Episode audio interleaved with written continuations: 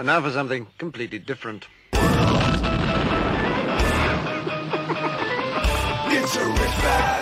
Forget everything you've been told by others before. Get ready for the real deal, the full story, real talk about money, markets, life. Now, it's the Real Investment Show with Lance Roberts, presented by RIA Advisors. And good morning. It's Wednesday, and that means it's uh, Danny Ratliff Day. That's right. Uh, Danny Ratliff joins me today to talk a little bit about, well, you know, things that are happening in the markets that are important. You know, um, as we talked a little bit about yesterday, NASDAQ IPOs for private companies. What could possibly go wrong with that? Right? Um, got a lot of things to get into today, of course. This uh, market dip, yes, you know, that we had on Monday. Sharp down day on Monday. Everybody panicking over the Delta variant, right? I mean, this is going to be the resurgence of the Delta variant. We're going to have to go back into shutdowns. Apparently, that only lasted on Monday because yesterday the markets rallied back, pretty much covered the entire gap that opened up on Monday. And again, markets will try to be up today. Look, this really isn't surprising at all. And we've kind of talked about this for the last couple of weeks. Money flows remain positive in the markets. There's really not anything of major concern here. Um, and we're right in the midst of the two biggest earnings weeks of the S&P, right? This week and next week is when all the major companies, about 80% of the S&P will be reporting earnings and earnings are going to be good, right? Because again, you've got to remember we're comparing this earnings quarter over the this time last year, right in the midst of the economic shutdown. So, you know, again, earnings are going to be good for companies. Coca Cola out this morning, beating earnings nicely. Stock will be up about 3% this morning. Verizon um, also up this morning after beating earnings. Again, not surprising here at all, just because of year-over-year comparisons. Now, what you what you're missing, and what we talked about in this past weekend's newsletter, is that earnings for companies, both reported and operating, for the first quarter of 2021 are actually higher than they are in quarter two of 2021. Now, imagine that, right? We're still going to have a you know big growth in earnings this year, but earnings growth rates are actually slowing on a quarter over quarter basis. So, again, not surprising. Estimates are always what they are. And uh, companies are certainly kind of kowtowing to those estimates and, and certainly, you know, giving some decent reports at this point. So, again, not surprising you're getting some lift out of the markets here temporarily. The question is going to be whether or not that you know this market can make you know keep going up here at this point and making new highs. Now, as we've talked about before, is that yes, we had this little you know two and a half three percent correction over the last you know few trading days uh, last week and on Monday of this week, but again, we have still not had a five percent correction yet, right? And this has been a very long period of time. In fact, historically speaking, there's only about five other years in history going back to the start of the S&P back in the 50s where you did have you had a year without a 5% correction, right? So it doesn't happen very often. Now, can it can it happen? Can we go this entire year and just keep grinding higher in the markets this year without a 5% correction or more? And that answer is absolutely yes. It has happened historically before. It's a rare event, but it does happen. Um, and, and the other point here, too, of course, you know, we still have lots of Fed liquidity coming in, lots of exuberance over that. Remember, uh, QE is really as much a psychological formation as it is a monetary formation within markets. So, again, just this sheer psychology of the Fed, again, keeps investors allocated to mar- towards markets. Our technically speaking report out yesterday talked specifically about the fact that even now hedge funds, portfolio managers, everybody else has now gotten swept up into this performance chase. They've got to be allocated to markets. So again, where are they all hiding out? Well, in the one area that is probably the most egregiously overbought, which is in tech stocks. The technology stocks have had a phenomenal run here, very elevated here from long-term means, and again, probably the most subject to a correction at some point here in the future. But again, when that occurs, don't know, but it's at least worth paying attention to that relative to the other areas of the markets. The NASDAQ is extremely extended, and particularly because there's been so much money crowding into these big major tech companies like Apple and Microsoft, the big FANG stocks. They're very extended from long term means, very overbought here. And again, so if there's risk anywhere in the markets right now, it really remains in those areas. And you know, as we've as we've discussed here previously, and, and have talked about here over the last few weeks, again, there's nothing wrong with the markets fundamentally at this point. Technically, markets are overbought, yes, but but again, trends are positive. The, the, the momentum of the market is still very much there. Psychology and hurting is all within the markets as well. So, again, not much to worry about here at this point. No reason to get overly defensive, but it is worth just remembering that we have had a very long stretch in the markets without any type of corrective action. And corrective actions are, well, healthy, right? It allows you to put some money to work gives you a better buying opportunity. Trying to buy stocks at all time highs typically not always works out all that well. So, um, you know, it is at least worth kind of measuring the risk in your portfolio and how much how much you're chasing risk here. Now, it was interesting yesterday um, as well. The National Bureau of Economic Research came out and said that the recession ended in April of 2020 we now have the shortest recession ever on record, right? Began in February of 2020, ended in April of 2020. So we've now gone, you know, through an entire pandemic. Now, this is an interesting situation, though, when it comes to the National Bureau of Economic Research. So, yes, they are the official dating arm of the government that says this is when recessions beginning and end. Now, normally a recession takes two, two quarters of negative data, right? So, you had a 5% negative growth rate in the first quarter, and you had about a 29% negative growth rate in the second quarter. So, that qualified for the recession. But here is the key sentence that the National Bureau of Economic Research said they said that due to the strong growth that we had in the third quarter because of all the government stimulus, that they're ending the recession in April of 2020. But any new recession that occurs will now be dictated as a new recession in the economy. So they're not ruling out that we're going to have another recession in the markets. Well, a lot of, that's what a lot of media thinks. Um, but what they're saying is, is that because of the massive rebound in economic growth that occurred because of all the government stimulus, that they're just going to, to dictate any new recession uh, or any other recession that occurs here uh, in the near future as a new recession. So again, there's periods in history, and this, and I've got an article coming out on this on Friday, that another recession within the near term would certainly not be surprising because we didn't actually fix any of the underlying issues of the economy. In fact, they, they got worse. Valuations, debt, uh, the underlying underpinnings of economic wealth inequality, et cetera, actually all worsened during the recession, and we didn't fix a lot of these issues that normally are taken care of during a recession. During you know recessions, as we've said before here on the show, are actually a good thing. It kind of resets the plate, so to speak, economically, so we can begin to grow again. But because the Federal Reserve and our government didn't allow that recession to occur and do its normal process of getting rid of zombie companies, etc., all those things remain and in fact have even worsened now. We actually have more companies that are alive today in markets solely because of government stimulus support and debt that should have left the markets. Now, what that does is, of course, it deters new entrepreneurs from coming into markets, filling that space, creating organic, innovative growth. So there are there are implications longer term about stopping a recession from happening, and that's what that's what we did. But this is also why the National Bureau of Economic Research is saying, "Hey, don't be surprised if we have another recession sooner rather than later. And like I said, I've got a report coming out on this on Friday, so make sure you get, excuse me, make sure you get by the website. Uh, lots of stuff to get into this morning with Danny Ratliff, so don't go away. We'll get back. We'll talk a little bit about this idea of should we allow individuals to buy into private companies? Talk about that next with Danny Ratliff. Don't go away.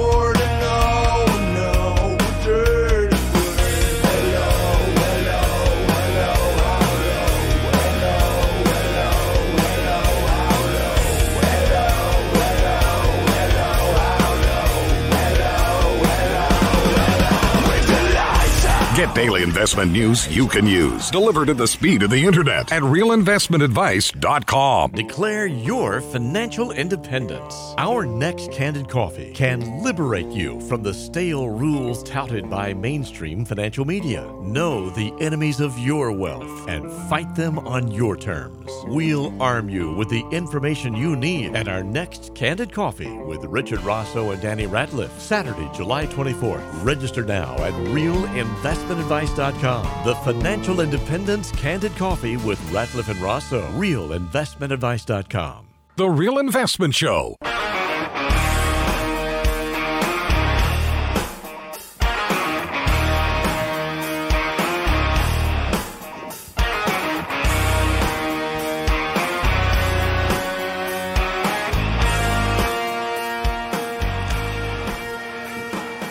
And welcome back to the show this morning. It is, of course, Wednesday. Danny Ratliff joining me this morning. Danny, how are you? I'm doing great. How are you, Lance? Doing good. Doing good. So, a couple of things uh, that you wanted to get into this morning, and this is something I did touch on just a, a, smidge yesterday, was this idea of the Nasdaq now allowing, you know, wanting to set up an exchange now where people can buy into private companies.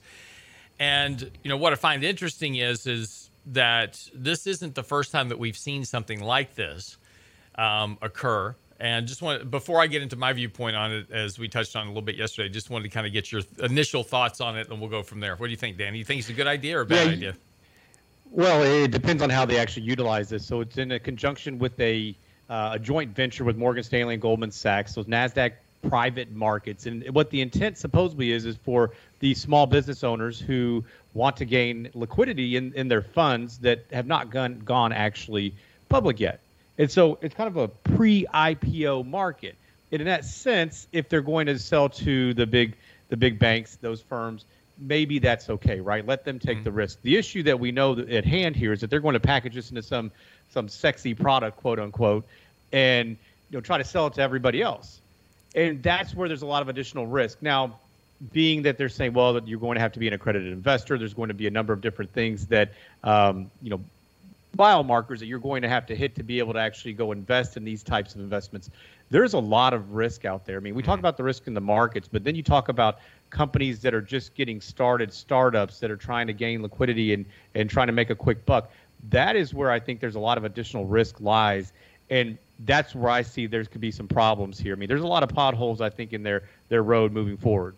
Well, and there's and you know there's the the other kind of the big issue is that the it's kind of the farce of claiming you're an accredited investor. There's no real check for it. It's just basically you check a right. box on a piece of paper. Are you an accredited investor? Yes, I am. Um, and I mean, how many? And, and, by the way, even if you do qualify as an accredited investor, Danny, how many people have you dealt with that have a million dollars or make more than two hundred fifty thousand dollars a year in income or three hundred fifty thousand dollars marriage, which is the definition of being an accredited investor? How many people do you know that are really that savvy about the financial markets and how to analyze companies. Now, I'm not saying there aren't out there aren't people out there that, that can do that. There are, but the vast majority of the retail investor, um, certainly understanding the risk that they're getting into, uh, you know, bypasses them by a large majority. Well, I, I think it's it's probably pretty large. But the other aspect of this is that we're not looking at balance sheets. We're talking about these startup companies you're looking at an idea a lot of times. And right. so, man, this is a fantastic idea. I think they're going to be able to capitalize on this. And it's an emotional investment, just like many times when people want to invest in that IPO and we see that initial pop, and then, you know, many times we see a drop um, shortly thereafter. And so, you know, a big take is, you know, being able to do some analysis, see what the actual numbers look like over time once they are a public company. There's a big difference in reporting and, and how they have to do things and how they gain access to capital mm-hmm. versus a private company. And so I think that you know it's a much more difficult environment to do your due diligence on when you're talking about some of these private companies versus a public company where we have access to all the data. Well, and here, here's another aspect of all this. This is something, and, the, and this is the interesting part. So it's Goldman Sachs and Morgan Stanley that are teaming up with uh, the Nasdaq to to launch this new market, right? Which is interesting because this just provides Wall Street another way to unload shares early, right? So before Goldman Sachs, Morgan Stanley, they buy into the private company very early on. The company gets ready to go IPO. They've got to wait through the IPO, bring it to market, and then potentially get it out. This is giving them an opportunity to even exit even earlier uh, to sell their shares through the exchange to individuals and say, okay, here, you be the bag holder now. because, you know, we've seen a lot of companies come public. You know, we remember the companies that came public and did well, right? Correct. We don't remember all the companies that came public and failed. And there's more than there, there's a lot of dead bodies out there from Exodus Communications to Global Crossing to others that came public because they were this great idea at the you know the peak of a market and did not did not perform well for investors. So that's not an uncommon situation. But that's really kind of the other point here too is that you know the last time that we've seen you know these types of things going on where there was a push to get retail investors into products are typically occurring right at the peak of financial markets where you know there's a lot of exuberance there's a lot of demand by individuals to get into this stuff and right now there's a lot of pressure individuals going hey i want to get into this pre pre ipo stuff and so wall street goes hey there's a lot of demand over there that we can sell some product to which means that we can bring more companies public this way and get them out. You know, we already went through the SPAC craze. We're doing, you know, doing that whole that whole thing, and now this is another way to. Yeah, exactly. This is another way to get them out there. Um, and again, this is typically kind of what you see at peaks of markets. You know, we have more money losing companies coming public right now than we did back in 1999, um, and that's just you know kind of a, a, a marker that this is where demand is meeting the supply constraints of Wall Street. Wall Street's having to bring out anything at this point to meet demand for you know investors that that are clamoring for shares of new companies. So they're bringing anything to, to market that they can find. If you've got a crappy idea with no revenue, this is a great time to go public. Um, but that's what's that's what's happening now. So we're bringing a lot of money losing companies, and this is going to work out poorly for a lot of investors down the road. And what'll happen is is that eventually, when we do have the next big downturn in the markets, there'll be a lot of people that lose a lot of money. There's going to be a lot of people getting sued over this, and then then we'll come out with new legislation that says, well, maybe retail investors shouldn't get into these pre-IPO markets, you know, because they don't understand the risk. We need to protect them from themselves, and that's how we wind up with these these new rules and regulations all the time on Wall Street. Yeah, it seems to ebb and flow where it goes in one direction, then completely in the other. And it depends on what the market environment is and how bad people were hurt. And you know, that's one of the things where we saw with even with Robinhood and some of these online traders, where a lot of stuff has came about because of that and because of the the downturns that we've seen previously. Um, you know, investor psychology has changed quite a bit as well, based on kind of the animal spirits that we've seen. And as we continue to see, you know, the market continue to, to rise, I think that um, you know that will that problem will likely be multiplied over time. But it's interesting. You know, we had a we had a day where you know yesterday, two days ago was actually a, a fairly you know it was a, it was a bad day. It wasn't terrible. Down, you know, depending on the index, between about one and a half and two percent. And like you've been discussing, it felt a lot worse. So what happens when the wheels really fall off at some point, or you see that correction we've been discussing, that five to ten percent pullback? That's a totally different environment. Right. And it's, it's amazing, right? I mean, it's literally the market's down two and a half, three percent over a three day period. And the media's got their hair on fire. Jim Cramer's on the air going, Oh my gosh, this correction isn't going to be over until speculators are wiped out. Well, I mean, it was over the next day. so either we wiped out speculators on a 1% correction or not. I'm not quite sure. But, you know, this is just how sensitive the market has, now gotten to these downturns is that, you know, even a 1 or 2% correction, you know, now requires intervention into the markets. Now, here's an interesting point. In the correction that we had um, earlier this year, where, when back, I think it was in late uh, February, um, we we had this correction, and the plunge protection team. It's the it's the group of traders that work for the Federal Reserve that actually buy all the bonds for QE. They were invited to the White House uh, on the very bottom of that clip, and then the market rallied from that point. Um, on Monday, Powell was taken to the White House and had a conversation um, with Biden, on Tuesday, market rallies. So, I'm you know the the point here is is that you know the the the market is so sensitive to downturns now, and even the Fed is now so sensitive to downturns that even a one or two percent correction, which is healthy, is now beginning to be deemed to be you know we can't have that. We can't have a downturn in the markets, and even investors are getting this way.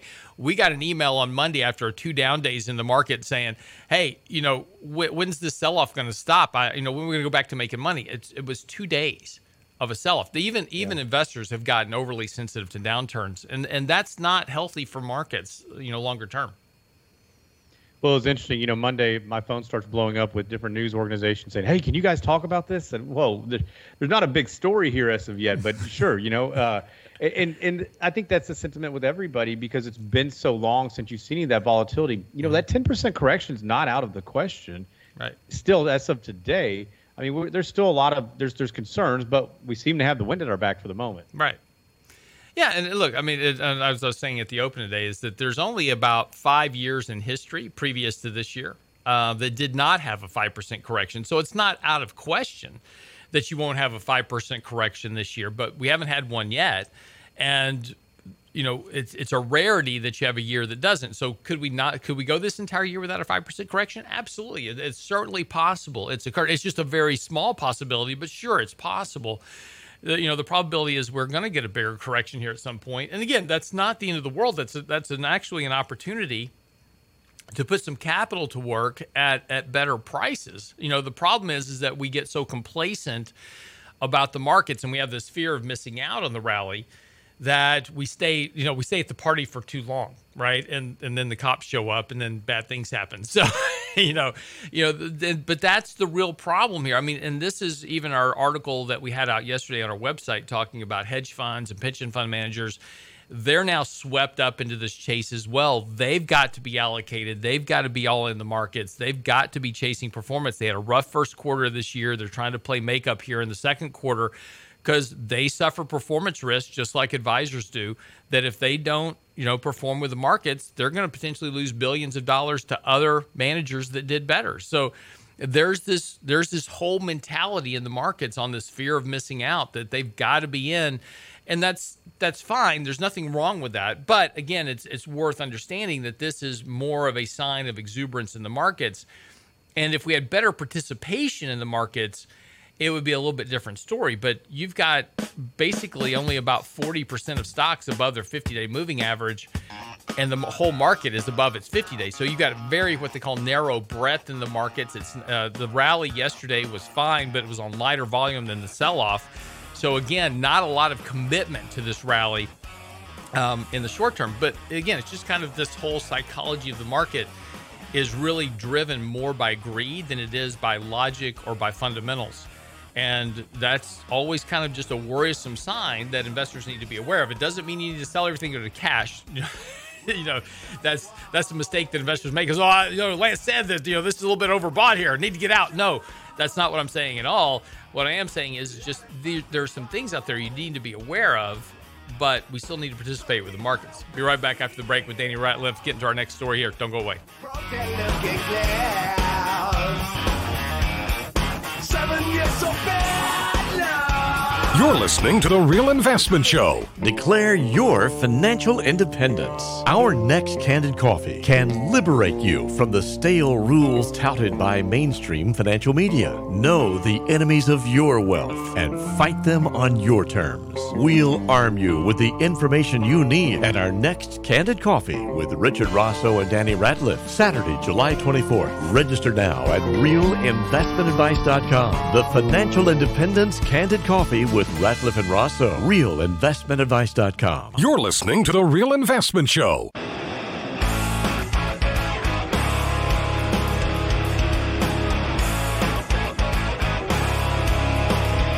And welcome back to the show this morning. I'm Rose Lance Roberts, Danny Ratliff joining me, and uh, just talking about a little bit, uh, you know, kind of about buying the dip in the market. Here's, a, uh, you know, kind of an interesting stat for you as we were talking about, um, you know, earlier is that, you know, when you get into kind of frenzy areas of the market. It's kind of the, the market manias, right, where there's no there's no risk of losing money. At least it seems that way. Uh, markets aren't going to go down. Is the is the premise? You know, this time is different. You see a lot, as we were saying earlier, see a lot of companies coming public that really probably shouldn't be public. Nasdaq just on the on CNBC this morning talking about they have welcomed 135 new companies now, this is just the Nasdaq. This doesn't include the S&P and, and others, right? So this is just the Nasdaq. The Nasdaq has brought 135 companies public in quarter 2. Just in the second quarter, 135 companies came public. Now, I want you to think about that for a moment. There's very few companies in this world that should be public, right? Um, because of they've got good revenue growth, they've got good sales, they've got a great product, they've got a, a strong organization. 135 companies is a lot. That's a lot of companies coming public. And unfortunately, a lot of these com- companies that are coming public, as we were saying earlier, are not fundamentally that sound, right? They're losing revenue, they're losing earnings. Uh, they only exist because they've got funding from private sources, hopefully, and and and but hopefully the company will become, you know, the next Amazon, right? This is the this is the hope for everybody, right? Um, in reality, that doesn't happen very often and a lot of these companies will not do well, um, or they will cease to exist at some point down the road when we have the next market correction. And again, but that's just a that's just part and function of what's going on in the markets now, right? This is just uh, again, it's just that that sign of exuberance, and that's just a, a, good example of this, where you know the Nasdaq is rushing to get companies public. Now, why would now why would the Nasdaq rush to get companies public, right? Because they make money at it, and they make a lot of money at it if you think Wall Street is there as your friend, you know, it's always great. I love these, you know, like these uh, commercials of, of Wells Fargo, and JP Morgan. It shows their advisor, you know, walking down the beach with their clients, you know, in retirement. And it's like these companies are not there for you, right? The, the, these companies are there to sell you product and they're happy to do it because that's how they make money. Investment banking is where they make their money. There was a recent survey, I've written articles on this before on the website but there was a survey out not too long ago, and they went and they they they went and surveyed all Wall Street analysts, and they asked, "What are the most important criteria of your job?" And the most important criteria of their job were making sure their investment banking clients were happy. Where was the retail client? At the very bottom of the list with the least amount of responses, right? Because you're not important. What you are is your seed money for everything else Wall Street is doing. So, you know, this is when you're told that you need to buy something, oh, you need to buy into this. Ask questions. Why are you telling me to buy into this? Who's it good for? Is it good for me or is it good for you? Right? That's the questions you want to ask. Anyway, let's talk about uh, buying the dip here. Danny's got some interesting stats this morning. All right, Danny, let's get into it. What you got? Well, no, you know, I've got a story on that. I think it's kind of kind of pretty good. You talk about the advisor walking on the beach with their clients, and I've worked at two large firms in the past, and um, it's interesting. Years ago, they roll out these commercials with this, and it'd be the advisor going to a retirement party with their client, but yet that firm didn't allow their advisors to have that type of relationship with their clients. like they weren't even allowed to go to a retirement party it, it's those. I'm sure all that's changed over the years, but right. uh, just kind of an interesting dynamic where you know they want to make sure it's their client, not your client. You know, and and when you're working with somebody, it's a relationship. You know, you you have to gain a level of trust, and you know you want to be there to celebrate those milestones and those good moments. And so it's just kind of interesting you mentioned that. But so getting into some stats, you know, one of the other big things that we always see is these companies come up with these stats to show you well, what if you miss out on the best days of the market? You should be buying the dip. And I saw a plethora of different articles over the last uh, you know couple days now that we saw a little bit of a dip, saying that you need to be buying this dip. number one, how do you know it's the bottom? Because everybody wants to catch that falling knife, right?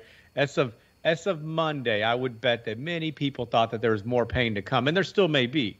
But um, you know, I start seeing all of these different uh, stats that come out. In fact, J.P. Morgan comes out and says if you invested ten thousand dollars in in 2001, it would now be worth forty-two thousand dollars. Mm-hmm. Well, great. We're talking over a twenty-year time frame, seven point four seven percent annual return investing in the S and P 500.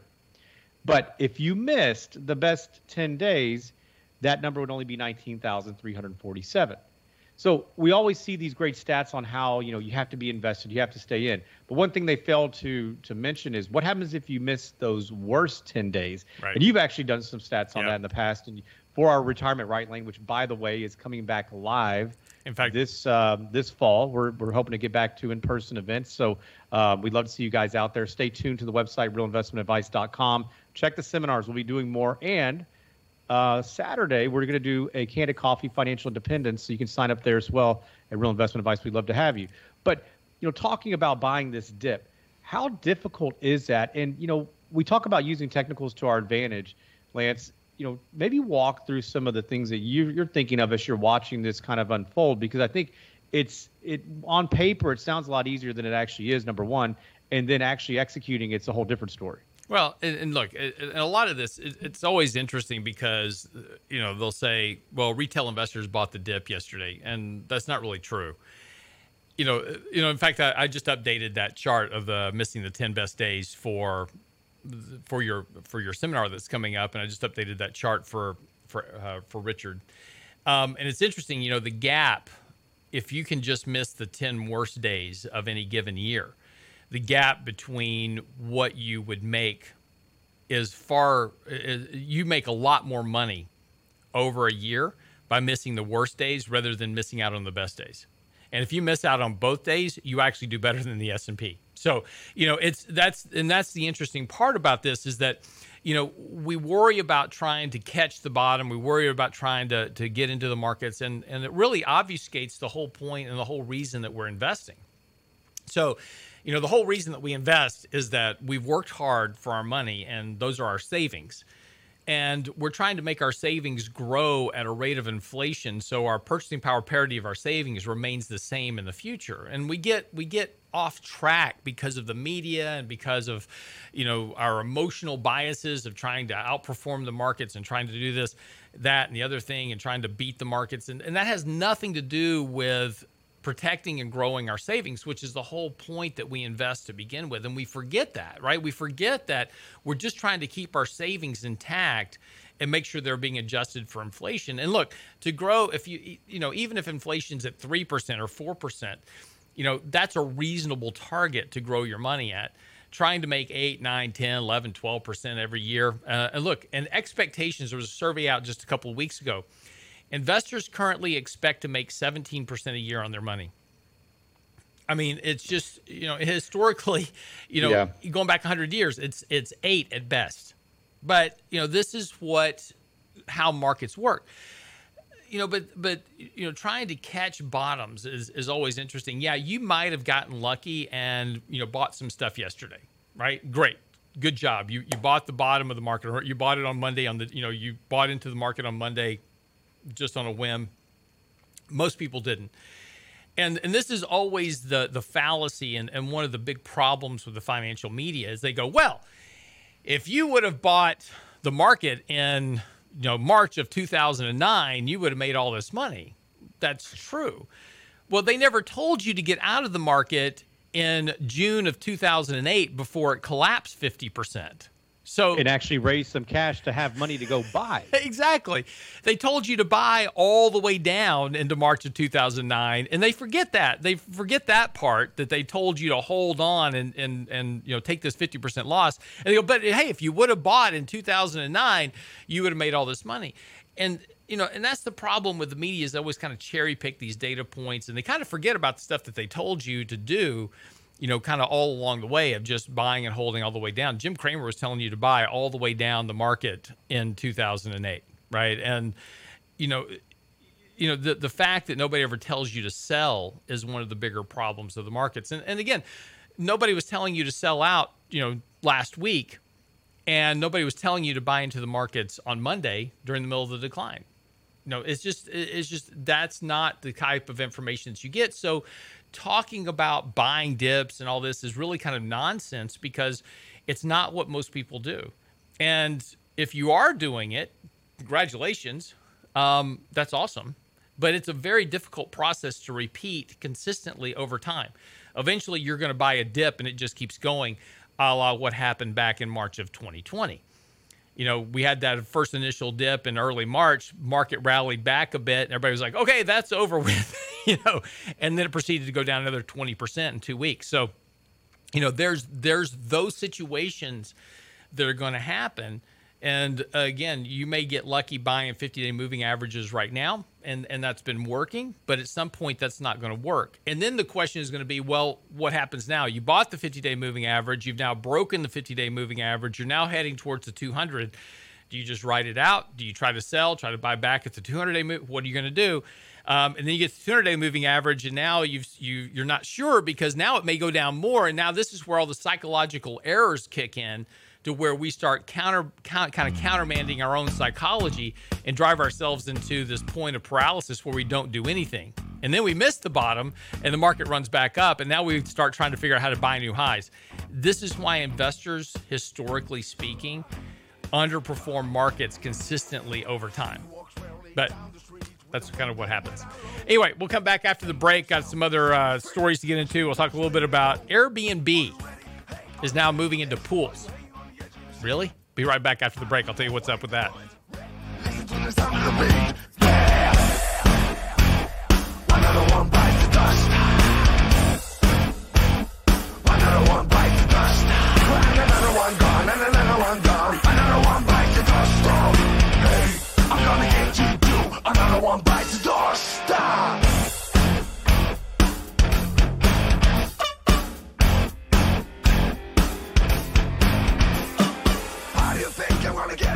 Listening to The Real Investment Show. Declare your financial independence. Our next Candid Coffee can liberate you from the stale rules touted by mainstream financial media. Know the enemies of your wealth and fight them on your terms. We'll arm you with the information you need at our next Candid Coffee with Richard Rosso and Danny Ratliff, Saturday, July 24th. Register now at realinvestmentadvice.com. The Financial Independence Candid Coffee with Ratliff and Rosso. Realinvestmentadvice.com. You're listening to The Real Investment Show.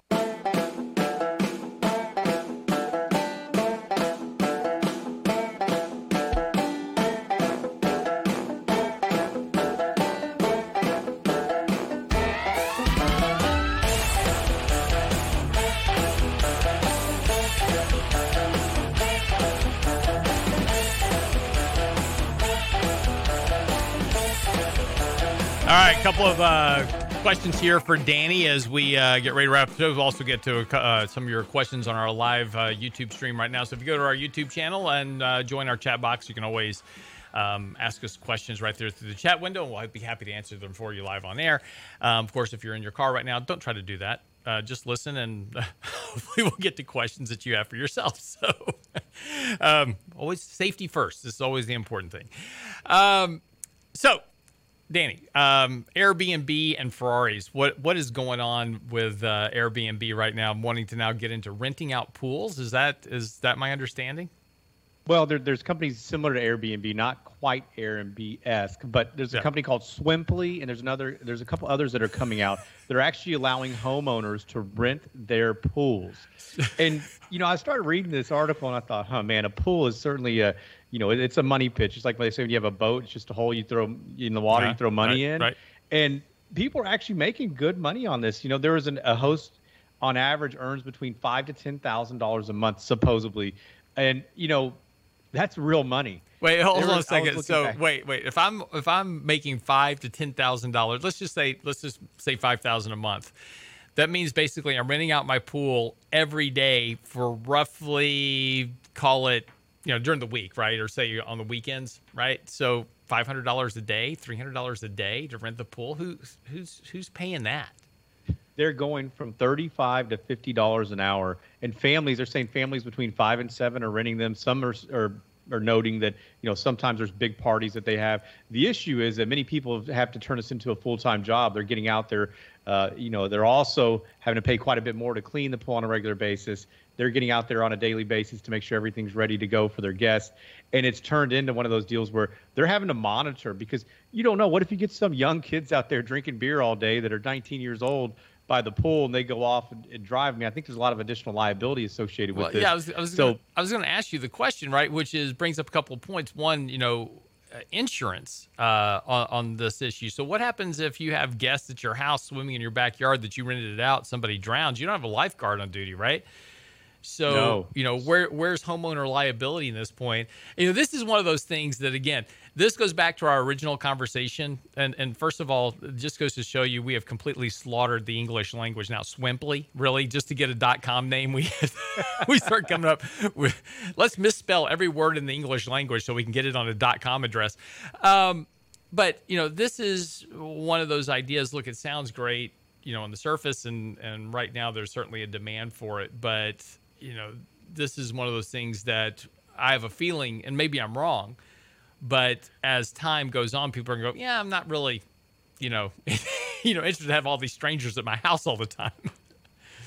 yeah, I agree, but I think people are always anxious to make a quick buck and an easy buck. And if you've Yeah. got the access to it and maybe you're not using it, um, I mean, some of the story goes is they're saying, hey, lots of homeowners who empty nesters are saying, hey, this is an easy way to make some money. But like you mentioned, the liability I think is huge. So that's one th- aspect that I hope that people are addressing. You know, looking at you know their homeowners insurance, what their umbrella policy looks like, looking at other ways to protect assets. I mean, things that we're probably talking about on a regular basis that most people just don't think about because it's not something they do on a on a regular basis, and that could be scary. Now, I would assume there's probably some liability waivers that they're signing. Um, Well, but I man, mean, but, I- but maybe, but look, I mean, even public pools, right? You go to a public pool and it'll say, you know, life, no lifeguard on duty, swim at your own risk. There's all kinds of warning signs. Those warning signs are there for a reason. And that's because somebody, you know, drowned and there was a lawsuit and now there's those signs there. so if homeowners running around and not doing the proper signage, the proper, you know, the proper disclosures, disclaimers, signing waivers, you know, and I'm sure a lot of them aren't. They're just getting on Swimply and saying, "Hey, come swim in my pool. It's awesome. You know, here's my address. Open my gate." And how many? How? Look, is this great for thieves or what? Right? I mean, Yeah. you know, I go check out people with houses with pools. They're generally better off to do kind of case the house while I'm there, swim a little bit, cool off, then uh, you know have a great target for later on in the day, right? Well, that's right. You know, look, I don't like strangers in a public pool. I certainly don't want them in my pool, right? exactly. I don't disagree. All right, but this just been look. This I think this just I think you know look as with all things, right? We just kind of swing these pendulums in one direction or the other. Hey, let's rent out everything we own. You know, pretty pretty soon it'll be Airbnb for your automobile, right? So I want to rent my car, drive it around for a while. Here, you know, hey Danny, we'll call it Carly, and we'll uh, we'll get that started today. Well, there, there are actually lots of sites out there like that for luxury vehicles. Now you can go out and. Oh, I'm not talking about luxury out for the vehicles. I'm talking about my 1937 sedan. So, Perfect. I'm sure there's a line of people waiting. my my VW Bug, ready to go.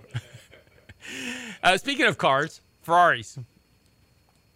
You know, so interesting. I came across a headline uh, talking about how people are actually utilizing their funds to purchase new assets to avoid capital gains. And, you know, it sparked a couple different reactions for me personally, just from thinking about, you know, capital gains tax, what may or may not happen here in the future, but also what they're alluding to. And I'm seeing more and more, you know, comments and mention of, of this is that a lot of advisors are encouraging people to take out, you know, loans against their securities and say, hey, you don't have to pay the capital gains. You can defer these until a later date, but you can use these these securities as collateral to go buy that Ferrari, to go buy the, you know, build the build the pool, the next house, whatever it may be, instead of going out and getting a loan. And we always, you know, exercise a lot of caution surrounding that. And it can be a good tool in the right environment at the right time, especially if you know exactly what you're doing. But the issue is many people just don't. And you know, one of the things I think that's failed to mention is the margin calls that can occur. And being in an environment, Lance, I know you've been there, and, and I've been on the other end of it, watching you know advisors scramble and and you know for weeks not sleeping, trying to call clients, telling them that oh by the way you have to sell everything you have or come up with X amount to meet this margin call. That's not a good mm-hmm. environment and not a very good exercise to go through together. Well, let's then let's talk about the reality. And here's what happens ultimately. It sounds great on the surface, right? Just take out a margin loan against your account, go buy whatever you want. So now I've got this asset, right? I've got this Ferrari, um, and I, and I've done this to avoid paying capital gains. Sounds like a great idea. Well, there's a surefire way, and this is how margin will work for you to not pay capital gains, which is to turn something that had a gain in it back into a loser. And that's exactly what happens during margin calls. And when you start getting a, a declination in your account, all of a sudden, you know, the problem with margin debt is this is that it's not at your discretion when you pay off that loan. That loan payoff is at the discretion of the broker dealer that extended it to you, and you will get a phone call that says, um, "Mr. Ratliff, you need to you need to cover your margin loan today, and if you don't do it by the end of today, we will do it for you, and your account will be liquidated." Um, all of a sudden, now you've got losses all across the board, and guess what? You're still stuck with the Ferrari. So, you know, this is, you know, it sounds great on the surface, but again, this goes back to the whole IPO conversation. This goes back to the whole kind of you know, rational exuberance of the market. This is exactly the the type of behaviors and attitudes that you saw at the peak of the market in 1999. You saw it again in 2007. In fact, you saw it at the peak of the market in 1929. Exactly this type of, of attitude, these type of actions. And again, not saying, and this doesn't mean the market's going to crash tomorrow. We're not saying that at all. But what we're saying is, that that really speculative markets that seem to be different this time create a lot of really bad behaviors that have really bad consequences uh, down the road somewhere. May not be this year, may not be next year, maybe three years from now. And the longer this market goes, the, everybody will say, "Well, Lance, Danny, you were completely wrong on that. Look, I bought my Ferrari, and it's all been great." Maybe, uh, maybe this time is different. It just usually hasn't been, and generally bad behaviors get paid back with bad outcomes. So, And great, now you're going to liquidate those assets years later at potentially 40% capital gains rate. So good for you. yeah, comes back. Yeah, which, which I hope we don't see. I mean, but that's the that's the likelihood as far as you know some of the agenda items are looking to to get done this year. So always be mindful of there's unintended consequences with some of these methods and just be cautious with it. You know, I see a lot of advisors been touting that. Um, you know, it's it's been everywhere, Lance. That's why I thought it was a good topic to bring up because I'm sure uh, you know you're probably going to have that conversation with your advisor here at some point if they haven't already. And not to say it cannot be used as a, a good tool. It can. It can be great for a bridge loan. It can be great for many things, but know what can happen from it and know what's on the other end potentially if you have to liquidate down the road. Yeah. Um, you know, so Lance. Yeah. Big question. How much do you need to retire? Okay. A lot. For me personally, or you, you're asking in general, how much do I need to retire? Well, I'm See- I'm see, trying for- to make it up today, but no, I'm kidding. Yeah. Well, no, I mean, you know, my my attitude is is that if I when I were to retire, I need enough money in the bank, generating enough income, so I don't have to worry about paying bills. That's uh, and and whatever that amount is, based on my cost of living at that point in time, that's when I need to retire. So it's for me, it's kind of a floating target because it all depends on you know where I'm going to retire and what I'm going to do. But for the average person, what is it? Well, I, would agree. The the problem is that you know for the average person, you have to take in those expenses, what that looks like long term. But many of these studies show that you know if you're 50 years old, you need to have six times your annual salary saved, or if you're 65 or 60, you need at 60 you need to have eight times. At 67, mm-hmm. you have 10 times your annual salary. Well, those are all moving targets. Those are all likely to change over time, depending on what your job is, where you've been, what you're doing. But you hit the nail on the head. It's going to be based on your expenses Right. and you know that's one thing that that is failed they fail to mention over and over and over again as we discuss you know how much somebody needs and act like it's some magic number you Well- know at the end of the rainbow And, and, and the problem is, is the six times, eight times salary is all great in an environment where 10 year treasury yields are five, six, seven, eight percent. It's a totally different story when yields are at one. You know, a million dollars in 1980 would generate $120,000 a year for you to live on. Today, it's $10,000. So you're going to need a lot more than eight times, you know, Well, based it- on it- current interest rates. Correct and then it depends on when you actually retire what age is that i mean that's going to look a lot different for many people so well, good news for that though. Life expectancy is declining, so that's shortening the hold window as well. that's yeah, for so if you're 67 That's- maybe you don't need that 10 times salary Exactly. That's we'll talk about that next time with Danny Ratliff. Be sure you go by the website today, realinvestmentadvice.com.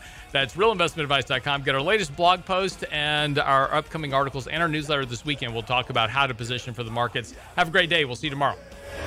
It's a rich man's world. It's a rich man's world.